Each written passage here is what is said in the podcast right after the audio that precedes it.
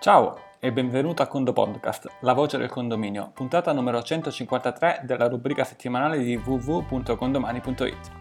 Oggi ti do qualche suggerimento in merito a rimborsi da fare ad alcuni condomini e soldi da far pagare ad altri in casi molto particolari. Ma prima di addentrarci nell'argomento ti ricordo due cose.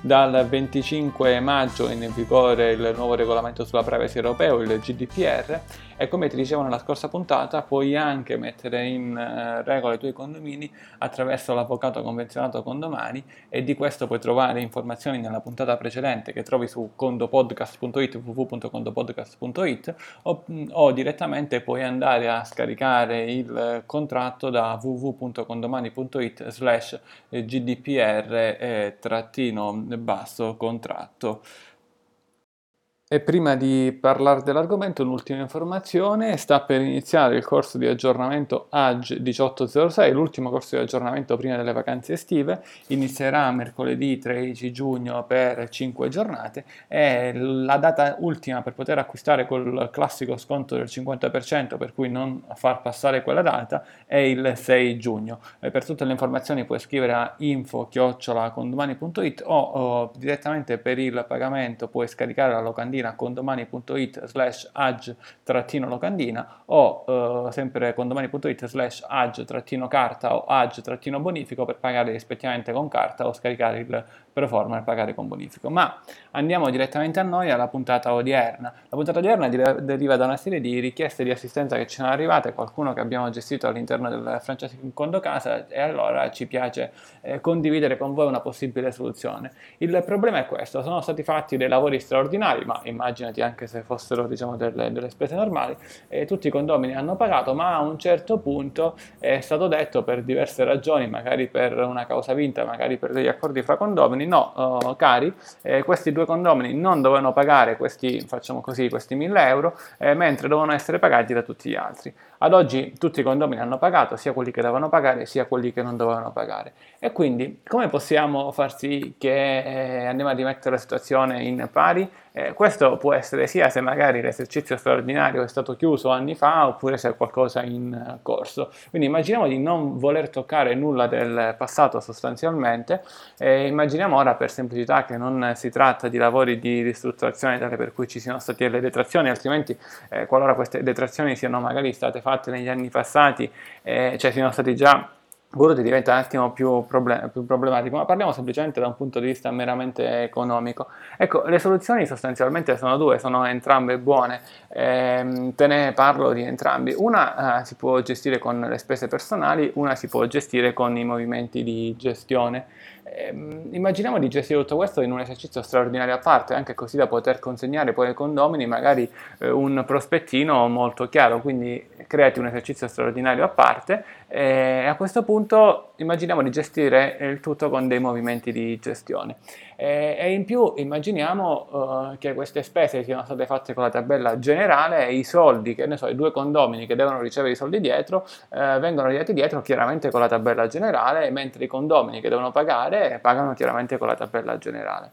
Eh, quindi cosa si fa? Nell'esercizio straordinario devi fare due copie di tabelle, una copia di tabella generale, eh, la copia A e una copia B. Eh, dalla copia A eh, sostanzialmente lasceremo solamente i due condomini eh, che dovranno ricevere dietro i soldi. Ora, eh, se i due condomini effettivamente sono tanti, forse la copia non è la miglior cosa, perché qui dovresti togliere tutta questa tabella tutti i condomini che sostanzialmente dovranno pagare. E quindi quelli che ricevono se sono due e il condominio è grande, anziché fare una copia come ti ho detto io, banalmente crei una nuova tabella millesimale in cui metti solamente questi due condomini. Fatto sta che in questa tabella ci devono essere quei due condomini con i valori della tabella millesimale originaria ad esempio uno aveva 100 millesimi e uno 30, ecco, ne avranno uno 100 e uno 30. Non fa 1000, non fa niente, ma chi se ne importa. Eh, con domani funziona lo stesso. Eh, la copia invece che dovevi fare, l'altra copia, eh, prendi con tutti i condomini e dalla tabella millesimale toglierai questi due condomini, toglierai questo da 30 e quello da 100, eh, quindi 130 millesimi, immaginando che faceva prima era 1000 la tabella millesimale, saranno 870. Quindi a questo punto abbiamo due tabelle millesimali che onestamente abbiamo creato in meno di un minuto? Sì, sicuramente sì eh, e me la prendo anche larga. Un altro minuto lo dedichiamo a creare in questo esercizio straordinario un conto con due sottoconti. Ti ricordo che è sempre meglio gestire per sottoconti e non per conti per una chiarezza di bilancio crei un conto, diciamo, chiami restituzione, giro conto denaro, e a questo conto associ due sottoconti. Un primo sottoconto, del, tutti e due diciamo, i sottoconti diciamo, puoi anche evitare diciamo, di inserire un valore a preventivo, eh, tanto comunque non ci sono delle rate da pagare, ma un primo sottoconto lo associ alla tabella millesimale, quella con i soli due condomini, e l'altro sottoconto lo associ alla tabella millesimale con tutti gli altri condomini. A questo punto vai nei movimenti, e quindi è passato un altro minuto, siamo a due minuti, vai nei movimenti di gestione e crei un movimento di gestione eh, dell'importo di questa cifra che deve girare. Facciamo finta che siano 1000 euro. Eh, questo movimento lo dai anche per pagato per cassa, eh, la cassa contanti o eventualmente puoi anche decidere prima di creare il movimento di gestione di creare un'ulteriore cassa Uh, questo perché? Eh, perché siccome dobbiamo fare due movimenti e ci dobbiamo assicurare che la cassa poi sia zero, se abbiamo una nuova cassa eh, sicuramente è facile controllare. Se invece utilizziamo la cassa contanti e magari facciamo un movimento e poi ci dimentichiamo e quindi sbagliamo e non facciamo il secondo movimento, eh, non ci accorgeremo mai di aver sbagliato, cioè oddio, ce ne accorgeremo prima o poi, ma forse sarà tardi, eh, perché appunto non possiamo verificare che la cassa è zero perché deve essere sostanzialmente, eh, perché appunto magari c'erano degli altri valori e quindi diciamo non va a zero. Comunque se usiamo la stessa cassa che già avevamo, eh, cassa che poi ne, diciamo che abbiamo, che abbiamo, già, se il valore di prima era x, dopo questi due movimenti che inseriremo sarà x, cioè se era 300 dovrà essere 300. Comunque inseriamo questo movimento di 1000 euro e lo associamo al sottoconto associato alla tabella eh, dei condomini che pagano, diciamo che condomini che devono dare i soldi sostanzialmente, fra virgolette, dietro. Eh, fatto questo movimento, magari lo mettiamo con la data di esercizio iniziale o finale, dipende da quanti anni fa è successo questo, ma sicuramente deve essere un movimento che va a riguardare eh, i condomini presenti in quel momento. Se ad esempio nel frattempo ci sono stati delle vendite, è chiaro, i due sottoconti che abbiamo creato prima devono essere dei sottoconti con soggetto presente, c'è una puntata sul podcast che parla di questo, e, ehm, e, i movimenti devono essere una data in cui i condomini c'erano, sostanzialmente deve essere attribuita a loro questa spesa.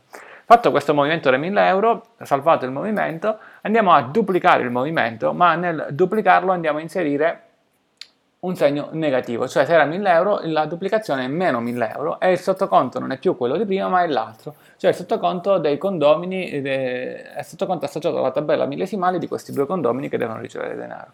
Quindi abbiamo inserito un movimento di 1000 e ne abbiamo tolto un altro di 1000. Tutti e due i soldi sono andati in cassa. Un altro consiglio che magari ti do è che eh, nel movimento inizia, eh, inserisci escludi la quadra C perché chiaramente non vanno in dichiarazione, tutto ciò non, non va in eh, dichiarazione. Quindi fallo sul primo movimento, poi nella copia eh, te lo trovi, comunque verifica eh, tutto ciò. Quindi abbiamo fatto questi due movimenti e la somma fa 0. Vai anche nel consuntivo di questo esercizio straordinario e vedrai che la somma è 0, se non è 0 c'è un problema. Vai nella cassa, eventualmente se hai fatto una cassa nuova e la somma deve essere 0.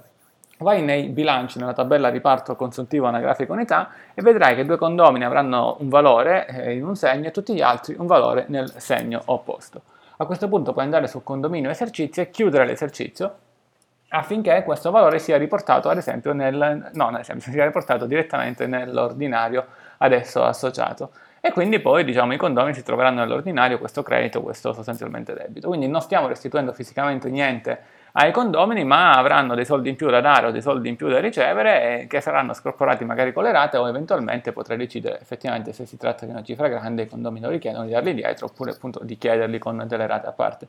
In tal caso event- ev- evidentemente avresti dovuto inserire in questo esercizio straordinario dei preventivi in questi due conti e generare un piano laterale affinché potessi emettere anche una bollettazione.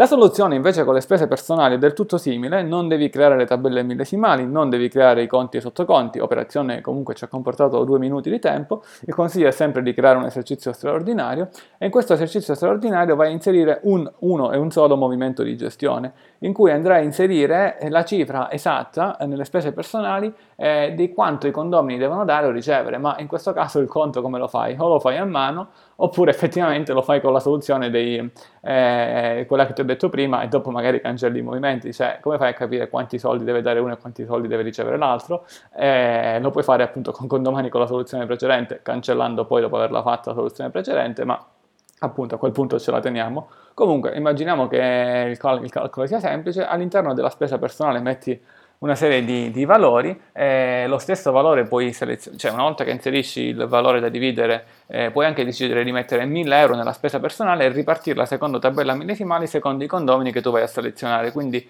eh, se sai utilizzare bene le spese personali, questa operazione diciamo, ti porta via diciamo, un minutino, magari un po' macchinoso e quindi ce ne metterai due. Allo stesso modo, sempre sullo stesso movimento, metterai poi quei meno 1000 euro a quei due condomini che invece i soldi devono ricevere, a questo punto vai a selezionare questi due.